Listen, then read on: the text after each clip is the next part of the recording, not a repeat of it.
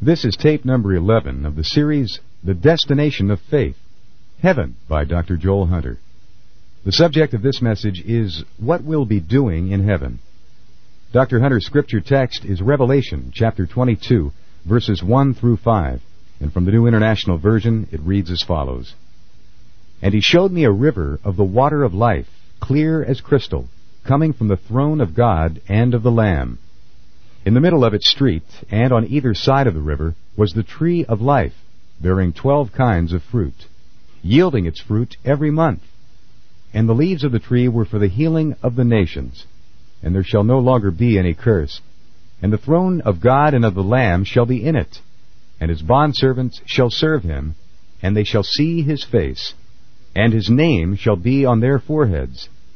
And there shall no longer be any night and they shall not have the need of the light of the lamp, nor the light of the sun, because the Lord God shall illumine them, and they shall reign for ever and ever. And now, let's join in for praise and worship, followed by message number 11, What We'll Be Doing in Heaven. In this series, The Destination of Faith, Heaven. God, thank you for calling us here this morning. We know we are here not because it was our idea, but because there was something in us who wanted to be with the people of God, to be with you, and to be taught and to worship.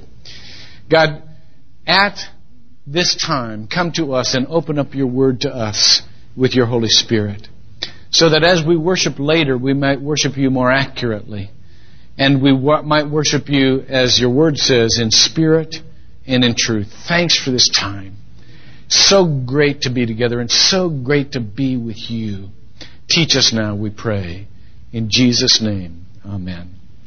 Please be seated. And if you have your scriptures with you, if you would turn to the last chapter of the Bible. And I will uh, be teaching uh, just a little closing thing this morning on um, service. You know, we are in this year long study of faith. And at the beginning of the year, we thought it would be a good idea to talk about heaven because that's the destination of our faith. That's what continually um, um, uh, influences the present. Is is God's uh, purpose for which He made us. Now, two weeks ago, I talked about our relationship with one another in heaven and how that will be chiefly one of love, and of course the uh, the uh, manifestation of love is always service, you know? And so I, I, I, believe that we'll be serving one another in heaven. I believe it says we'll be serving one another in heaven. Not because there are any needs in heaven, but because that's the nature of Christ. Uh, and, and last week we talked about becoming more like Christ through worship. We said our relationship with God will be one that is chiefly characterized by worship. Only it's not just a let's focus on God, a subject object relationship. No, true worship, mature worship, is what makes us be like God. As it says in the Bible, brethren, we, not, we know not yet what we shall be, but we know this that we will be like Him. Because then we will see Him as He is. And so that's what worship is. It's becoming like God. Well, Christ, who was God's manifestation to us, was a servant. So we know we will be servants. But watch this. This week it gets a little bit trickier. Because this week we talk about the other half of who Christ was. Christ was not only a servant, he was a ruler. Christ not only came to die for us, he came to reign. And so therefore, if we are to be like Christ, the Bible makes the reference that we will also be rulers. We will also reign with him. Now it's strange, isn't it, to think of ourselves as reigning in heaven. Who are we going to reign over? What are we going to do? Well, turn to this chapter and let me begin here. the first uh, few verses are a recapitulation of uh, Eden, of some of the images of Eden, only uh, with a few improvements. and he showed me a river of the water of life. Remember how Eden was settled amongst the rivers. He showed me a river of the water of life, clear as crystal, coming from the throne of God and of the Lamb. And in the middle of its street and on either side of the river was the tree of life, bearing twelve kinds of fruit, yielding its fruit every month, and the leaves of the tree were for the healing of the nations. And there shall no longer be any curse. This is a new and improved paradise here, new and improved garden. There shall no longer be any curse. And the throne of God and of the Lamb shall be in it, and his bond servants, doulos. Now, I want you to notice this word for servant. I want you to notice that the rest of what I'm going to read to you is the predicate for this subject. The predicate for this subject is the, is the adjectives that describe the quality of this, this phrase. His bond servants shall serve him, and they shall see his face. Remember last week we talked about, and we shall be like him because we will see him as he is. They shall see his face, and his name shall be on their foreheads. In other words, we will have his identity in our minds, imprinted in our minds. We will have the mind of Christ. We will think like Christ. And there shall no longer be any night, and they shall not have any need of the light of a lamp, nor the light of the sun, because the Lord God shall illumine them. And they, who? His bondservants, his slaves, us. And they shall reign forever and ever. Isn't that weird to think of that? In a way it's weird and in a way it's not. Uh, we were made for greatness. Now I say that, and y'all get a little humble here. You oh no, not me. I was just made to be a humble servant. Yeah, well, let's think about this for a minute. Look at the first chapter of Genesis and see how from the very beginning we were made in the image of God and immediately we were commanded to take dominion over the earth.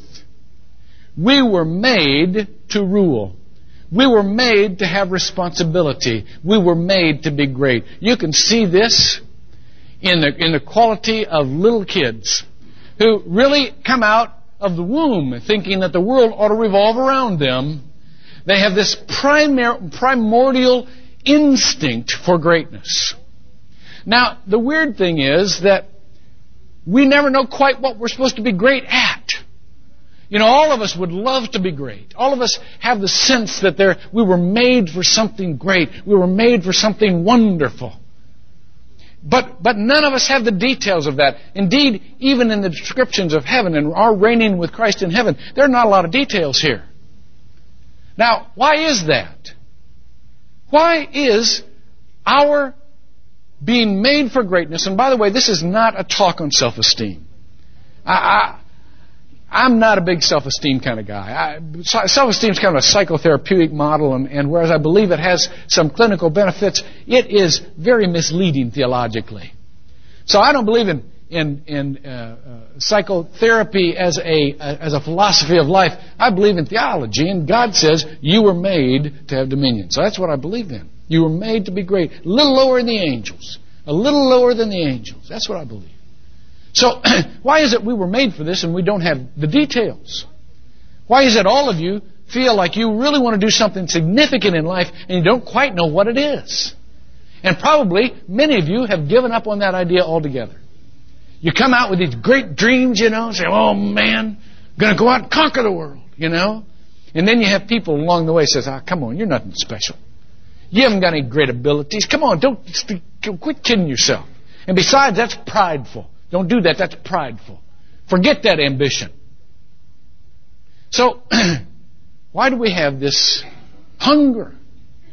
And why do we not know what we are to be? How come God hasn't filled in the details for us? Why do we have very many people who someday just say, ah, I'll just go do my regular stuff and forget about all this, this hunger I have inside of me? Well, I'll tell you why. At least one reason.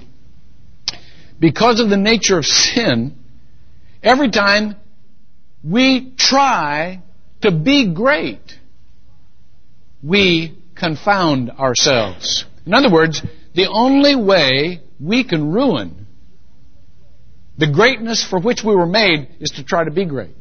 It's a paradox. And the very picture that God could give us in our image would become a management by objective. Okay, I got this, got out of the way, I'm going to accomplish this come hell or high water. So God kind of makes it nebulous. And God gives us another path to greatness.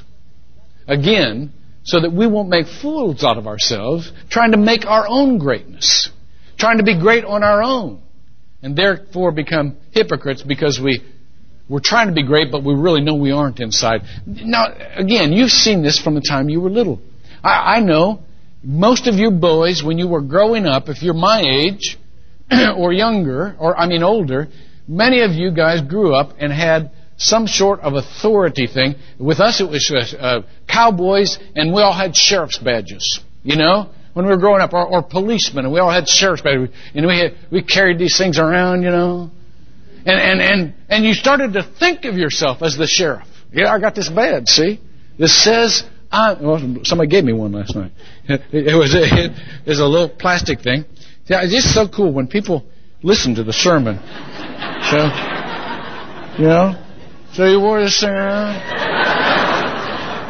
And you, and you tried to arrest people, you know? And, and of course every other boy in a neighborhood had one. But for some reason you thought yours was real. And theirs wasn't. You know? So you try to arrest it. Yeah, pff, you're under arrest. And the, kid, and the kids, they look at it and say, you're just a snot-nosed kid. I'm not. No, I'm the sheriff. See this? I'm the sheriff. And you kind of invested magical powers in this thing and really believed that you were some sort of authority and become rather obnoxious about it, I suspect. Well, that's what happens when we, when we focus on this, uh, uh, on this deal. You know, we want to make for our own greatness. We want to make our own authority. That's why when little boys grow up, they join these, these uh, organizations that have uh, special hats and secret handshakes and, and uh, they want to be the high uh, potentate of the eastern mystic uh, uh, water buffalo of the Nile. See, and and, and you, you can understand that. You can understand that for somebody who who's not respected enough at work, or maybe a little bit henpecked at home. Uh, uh, you'd, you'd kind of want to be the grand poopah or something or other, wouldn't you? So so we, we go through these kind of silly stages where we want to want somebody to elevate us up high and, and we want to make our own greatness and we'll fill in our own details.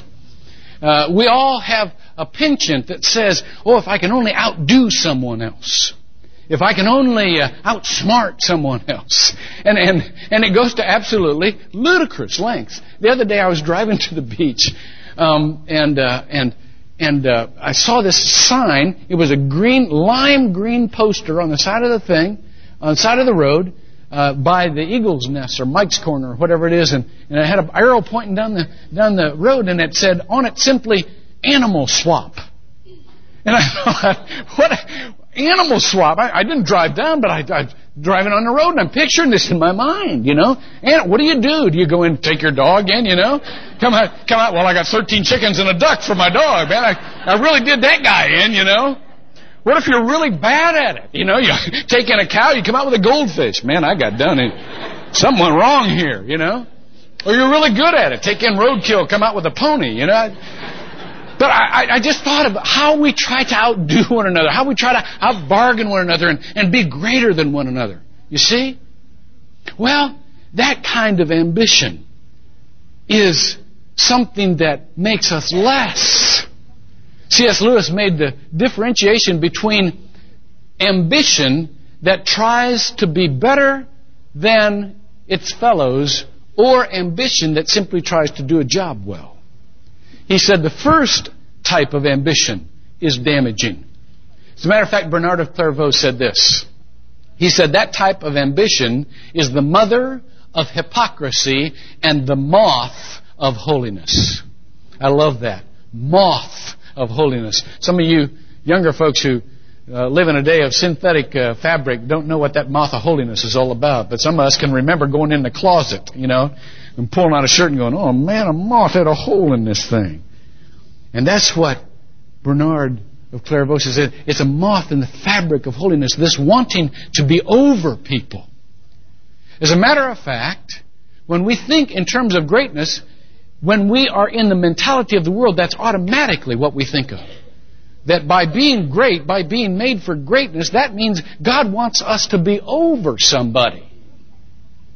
Well, it will be of little surprise to you that God defines greatness a little bit differently than the world does. It should be of some initial surprise that God does not discourage ambition. You know, when ambitious people came to Jesus, He didn't reprove them.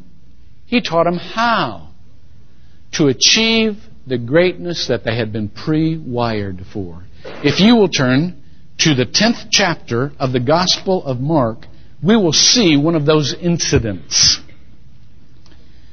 Starting with verse 35, Mark chapter 10, starting with verse 35, we got a couple of pistols on our hands here. They're the sons of Zebedee, and of course, Zebedee means thunder, sons of thunder, and, and, and so these guys were just kind of outrageous anyhow.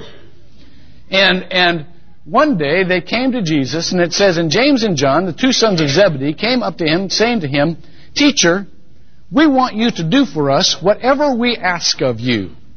Now, you all have been in this situation. You've had people come up to you say to you and say, "Will you do me a favor?" Now, your first response is to say, "Sure." Don't ever respond like that right off the bat. Jesus didn't, you know. Sure, what, you know, we, we usually say, "Sure, whatever you want. What, just name it," you know.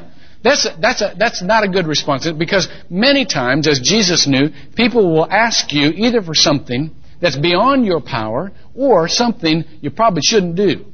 So don't respond. Respond like Jesus. Look at what Jesus said, verse 36. Well, what do you want me to do for you? Find out what it is. And they said, Well, grant that we may sit in your glory, one on your right hand and one on your left. Well, Jesus looks at. Here's these guys. Just typical kids, you know. Oh, we want the big stuff here. Jesus looks at them and says, Well, to paraphrase, are you able to drink of the cup which I drink? Are you able to follow me where I go? In other words, are you able to live the sacrificial lives that I, you're going to have to to stick with me? He's testing them out. They didn't even hesitate. Oh, we're able. Yeah, yeah, we're able. I used to, I, I remember one of my favorite songs growing up as a Methodist boy is, is Are Ye Able? I had a great old hymn, Are Ye Able? Oh, we are able. Our spirits are thine. Yeah.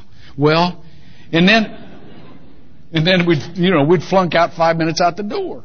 But, and, and so Jesus says, well, let me tell you something here, boys. He says, what you're asking is not really mine to give. Look at verse 40. But to sit on my right hand or on my left is not mine to give, but it is for those for whom it has been prepared. You know you have a place that's been prepared for you. It says that in several places in Scripture. A place that's been prepared for you. Uh, therefore, if you don't know the details of it, don't worry about it. It doesn't mean it goes away. It just means uh, you don't know about it yet. And so he says, and hearing this, and the rest of the story goes, and hearing this, the ten began to feel indignant with James and John. They're thinking to themselves, who are these guys? Are we disciples like these guys? And these guys are trying to get ahead? Wait a minute here. You know, so they got all mad. What does Jesus do? Well, he doesn't turn to James and John and say, shame on you.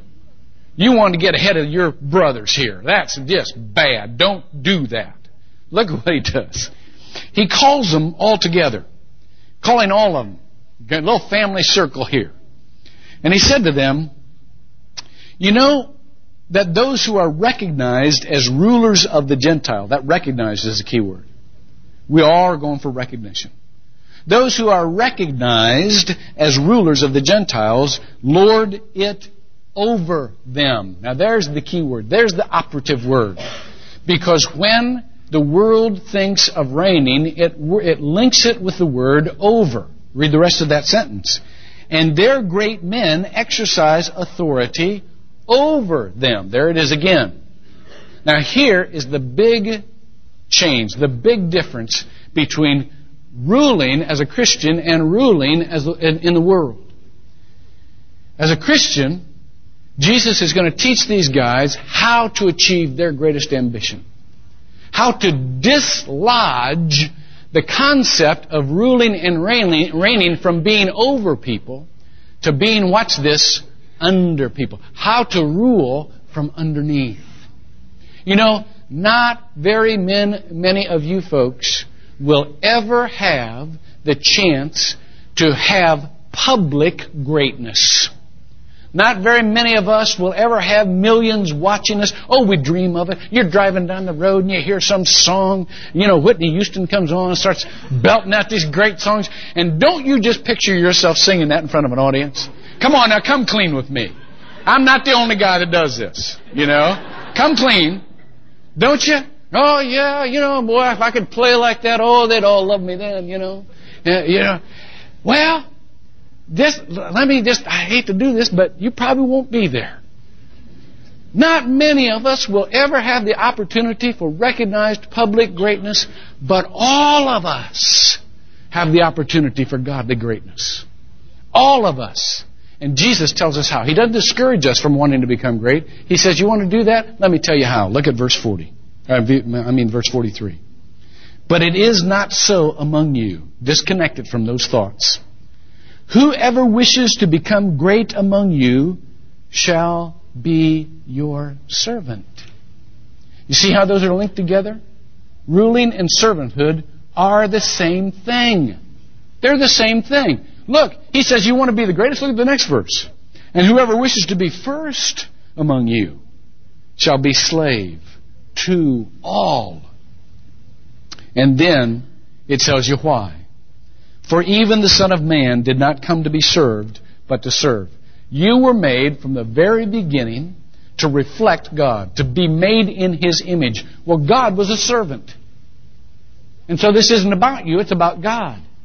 We have the challenge of ontology here. That's what we were talking about last week. Last week. Becoming like Christ. Christ is who we are, and Christ was a servant. And so therefore, if Christ came to serve, that's what we're here for. So there is this path to greatness. Now, the, the, the barrier to the path is this. We have all linked the concept greatness with doing something that is that is so outstanding, that is so unbelievable, that is so far ahead of the crowd that none of us can get to it. None of us can get to it. And then we are frustrated because we don't see God giving us the opportunity to do anything really great. And so we feel average. Well, let me show you something. 2 Kings chapter 5. If you haven't got your scriptures with you to turn to this, mark that down and, and, and, and look this up later on. This is a great 2 Kings chapter 5. I love this. I love this passage. One of the best in all the Bibles in, in my life. Naaman. First 14 verses. I'm not going to read all 14, but I'm going to tell you the story. It's about Naaman. Naaman had everything going for him. In the eyes of the world, he was great. he was great. And he liked to be challenged to great things. See? And that's what he was used to, and that's what he was looking for. He was looking for great things, always looking for great things. But at the same time he was great, there was something wrong with him. He had something that canceled out all of the rest of his greatness. Look at that first verse. Now, Naaman, captain of the army of the king of Aram. I like that boy. Top dog. Top dog. Was a great man with his master and highly respected because by him the Lord had given victory to Aram. And the man was also a valiant warrior. He had five things going for him. He had position. He was captain of the army. His master thought a lot of him. So he was, he was recognized by his authority figure. He was respected, which mean the, meant all the people thought a lot of him. He was given victory by the Lord, and he was indeed a valiant warrior. He not only had position, he could carry through. So he had everything going for him.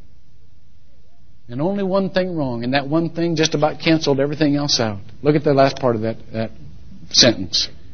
But he was a leper. He was a leper. And so he had this hurt in his life, this giant vacuum. And there was a little girl, I'll tell you the rest of it, a little uh, Israel girl, Israelite girl says, you know, the God of my country heals that stuff. And so, Aram uh, uh, was, uh, the king of Aram was so uh, uh, um, set with that, he said, well, I'll just, I'll just send Naaman over there to get healed. As a matter of fact, I'll just write the king. We'll do this king to king thing. You know? King to king, sending over my boy, giving you a big old offering here, heal him. So he sends this message to the king of Israel. Well, the king of Israel's sitting there. He didn't know anything about healing. You know, I don't know nothing about no healing, you know. He's just really Scared. He's saying, what's going on? This guy thinks I can heal him. Is he's trying to start a war? He gets all paranoid and he gets all disturbed. And in the Old Testament, when you were grieved, you tore open your garments. And you're crying, oh God, and you just tore open your, your garments. Well, look at verse 8.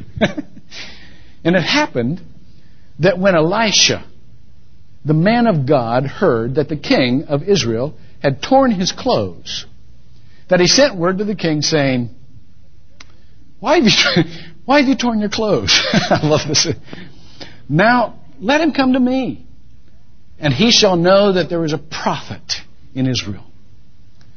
So Naaman came with his horses and his chariots, all of these chariots loaded up with bounty. See? And I'm going to pay you big time. Well, I'm going to, I'm going to go visit the man of God, go into his house. So it says, so Naaman came with his horses and his chariots and stood at the doorway of the house of Elisha. Can't you just see this guy? Captain of the army of Aram. Here I am. Okay, come on out, Elisha. Look what it says, verse 10. And Elisha sent a messenger to him. He wouldn't even come out himself. He sent a little servant. Sent a little servant. That was humiliating. But look, he has even a more humiliating message through the servant. Look what it says.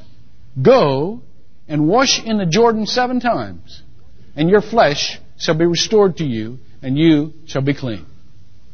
Well, look at verse 11. Naaman was furious. And he went away, stomped up. Behold, and he said, Behold, I thought he, meaning Elisha, will surely come out to me and stand. Now here we got a Colosseum healing service in, in, in Naaman's mind. Okay, rent the Colosseum. I'm going to get healed in front of everybody. He says, and surely stand and call on the name of the Lord his God and wave his hand over the place and cure the leper. That's what I thought was going to happen. I thought, and he comes, and he comes and tells me to wash in some muddy old stinking river. Look, not only that, look what it says next. Are not the rivers of Damascus better than all the waters of Israel? Man, in my home country, these waters sparkle. They're clean. I gotta go down in this stupid dirty river and wash.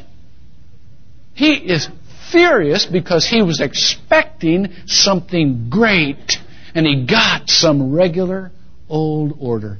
Just do what's in front of you right there. You don't have to do anything great. I'm not going to do anything great for you. Just do that and you'll be healed. Well, he started stomping off. Now here's a lesson. He had a few guys around him that would tell him the truth. There's a sermon in itself. Always keep somebody around you who will tell you the truth. They are obnoxious. you don't like it. They get on your nerves. They're worth their weight in gold. Keep around. Keep around somebody who will be honest with you. Keep around somebody who will tell you the truth. Look at what it says, verse 13. Then his servants came near and spoke to him and said, My father. Had the prophet told you to do something great, would you not have done it? How much more then when he says to you, wash and be clean? In other words, just because it's something simple and it's right in front of you, does that make it any less more less uh, effective? Does that make it any less that you should do this thing? I want to tell you, I want to ask you a question. How many of you are waiting around for some opportunity to be really great? and, and, someday, you know, you just think it'll come, you know? Uh, and then I'll be great. You know, oh, if this had only happened, then I'd be great. Then I could really function. Then I could really do this. Listen to these folks. Listen to them. You know, if God would ask you to do something great, I'm sure you'd do it. What about when He asks you just to do something simple that's right in front of you? See, that's the path to greatness. Jesus said, You who are faithful over little, I'll set over much. That's the equation. That's the heavenly equation. I know that there are those in this sanctuary that says, say, Oh God, if I ever come into a bunch of money, boy, you're going to be a rich man.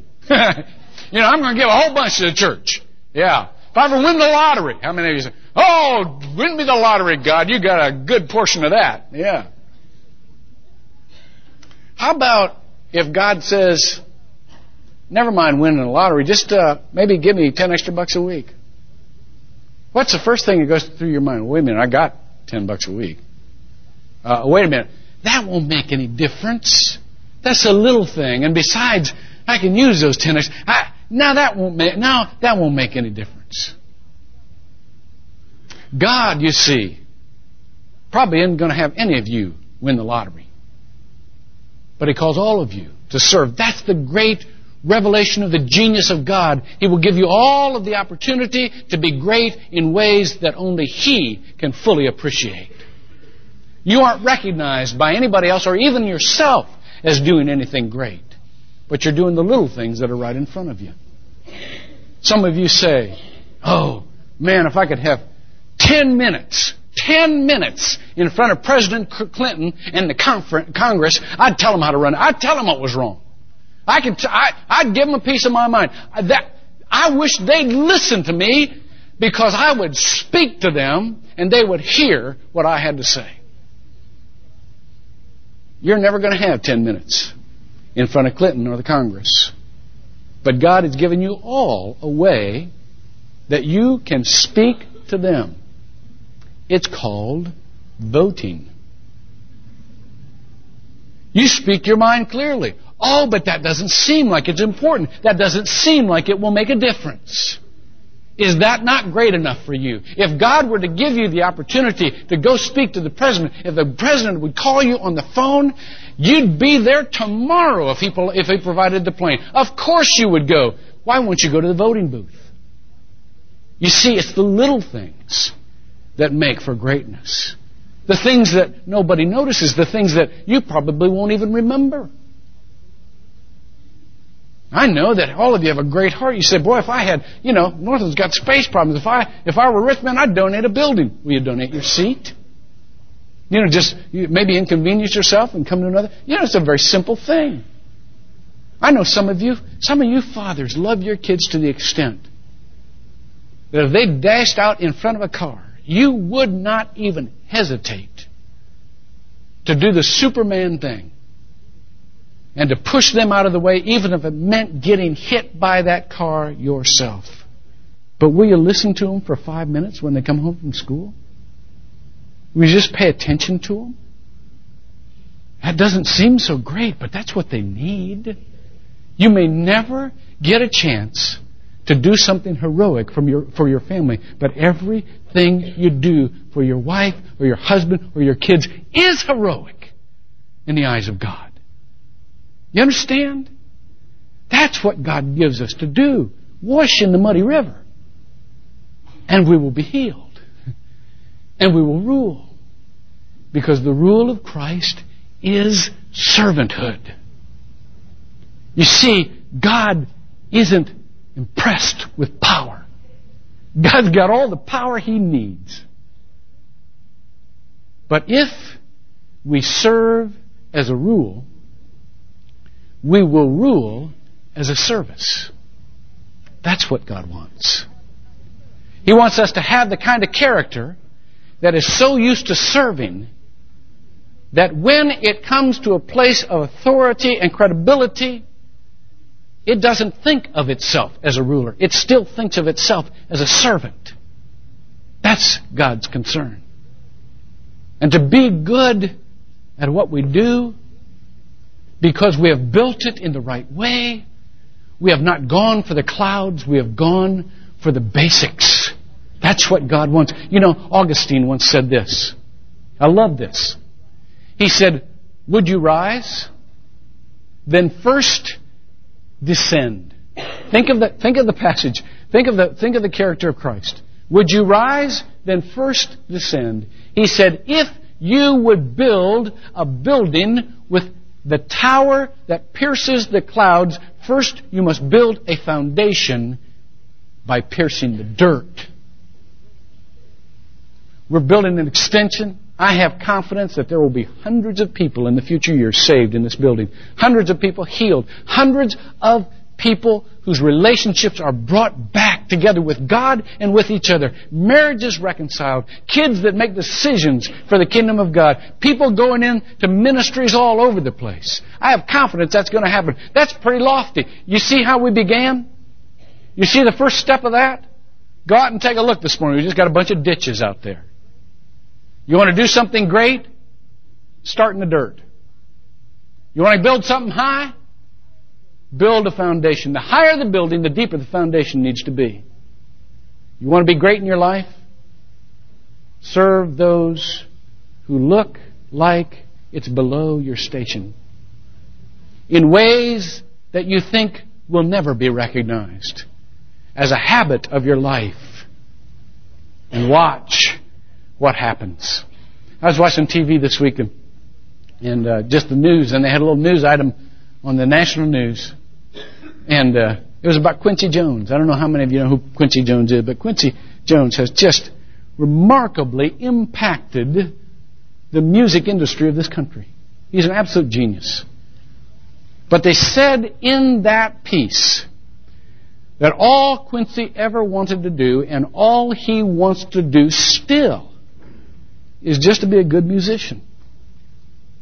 I know all of us have this deep hunger to be great. Let it occur to you this morning that that comes by simply being a good husband and a good father and a good friend and a good student and a good worker. That's how greatness comes. That's how God's arranged it. Isn't it wonderful that all of us have the same opportunity for greatness? All of us. And lastly, I want you to remember that this greatness that God has designed us for is not about us. It's about Him.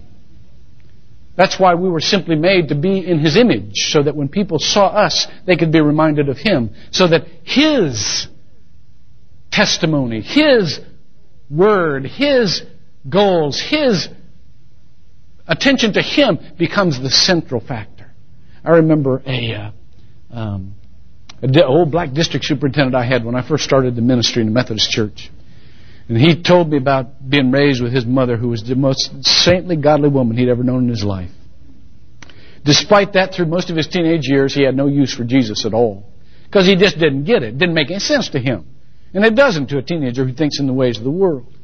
Here's a mother who'd work 14, 16 hours a day to support her kids. They had a lot of kids and support her kids. And, and she's one of the hardest workers and just taught them the stories of Jesus over and over again, especially the story about Jesus washing the disciples' feet. Never, never connected with this kid.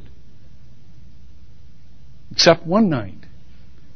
They're all sitting around the supper table. He looked at his mom. His mom was just absolutely dog tired. She'd already worked 14 hours that day just to provide what was on the table. And of course, all of the kids had duties. And of course, like all kids, they argued about whether how that, why they shouldn't do them. She looked over at him. She said, Charles, it's your turn to wash dishes tonight. Charles didn't think it was his turn. And he started arguing with his mom and says, no, it's Jeremy's turn. Or Jerome or whatever his name was. I think Jerome. It's Jerome's turn. Jerome said, no, it's not it's your turn, Charles. No, it's not. And they just started fighting. You know, my kids do. No, it's your turn. I'm no, it's your turn. And, it's, and just, and Charles said out of the corner of his eye, he saw his mama get up. Just quietly go over, start doing the dishes.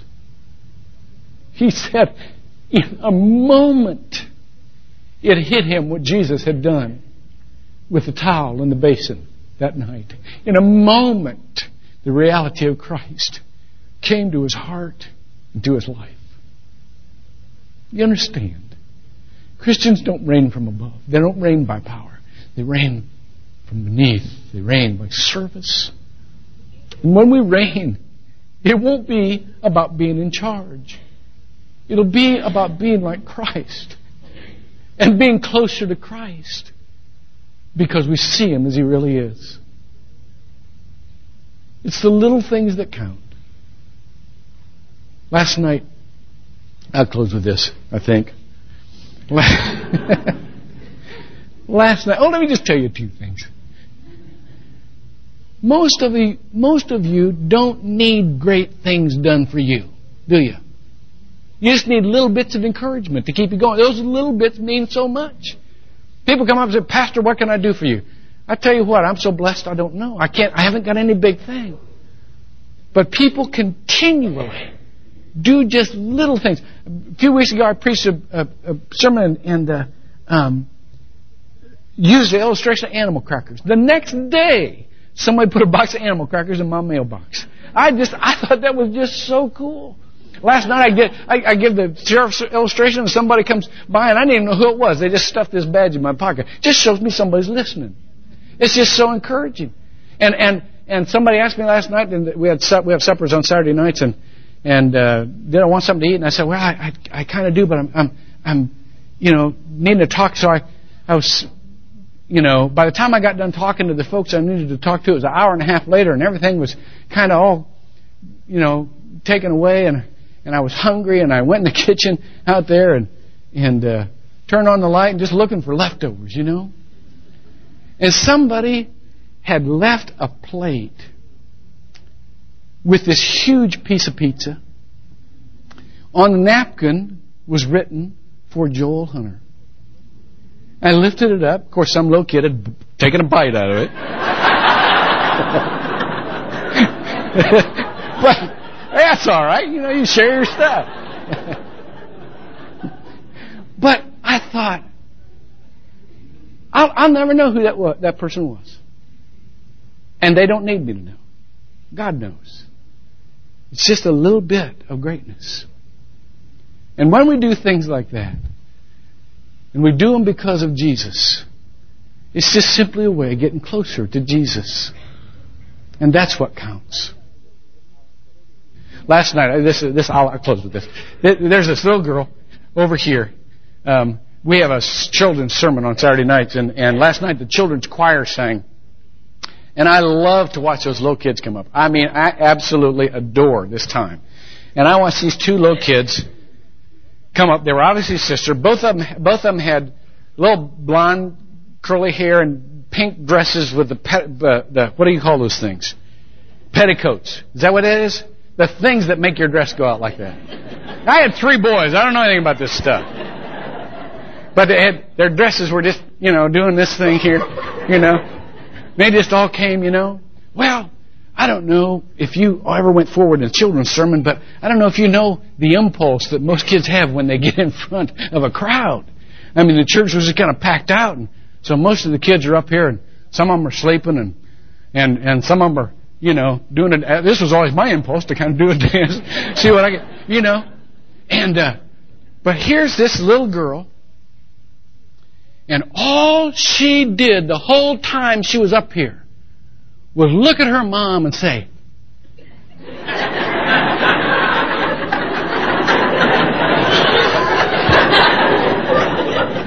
you know what? I thought of Jesus. I thought of us being with Him in heaven. I thought of Jesus giving us ten cities, and, and we say, okay, we got ten cities, but the whole time we're just going to be going, hey, Jesus, look at. All that matters. Just being with Jesus. Pray with me. God, thank you for calling us into leadership. Thank you that you are going to teach us how to reign not out of instruction, but out of example. Out of your Spirit being in us, out of your life being in us. Oh God, help us to love. Help us to do the little things that we don't think count, but the Bible says they count everything. Give us the faith to understand that heaven is the opposite in many ways of earth. That those things that we don't think count very much mean everything in the development of our character and in the example of who Christ was. Teach us, Lord, by inhabiting us. We pray in Jesus' name. Amen.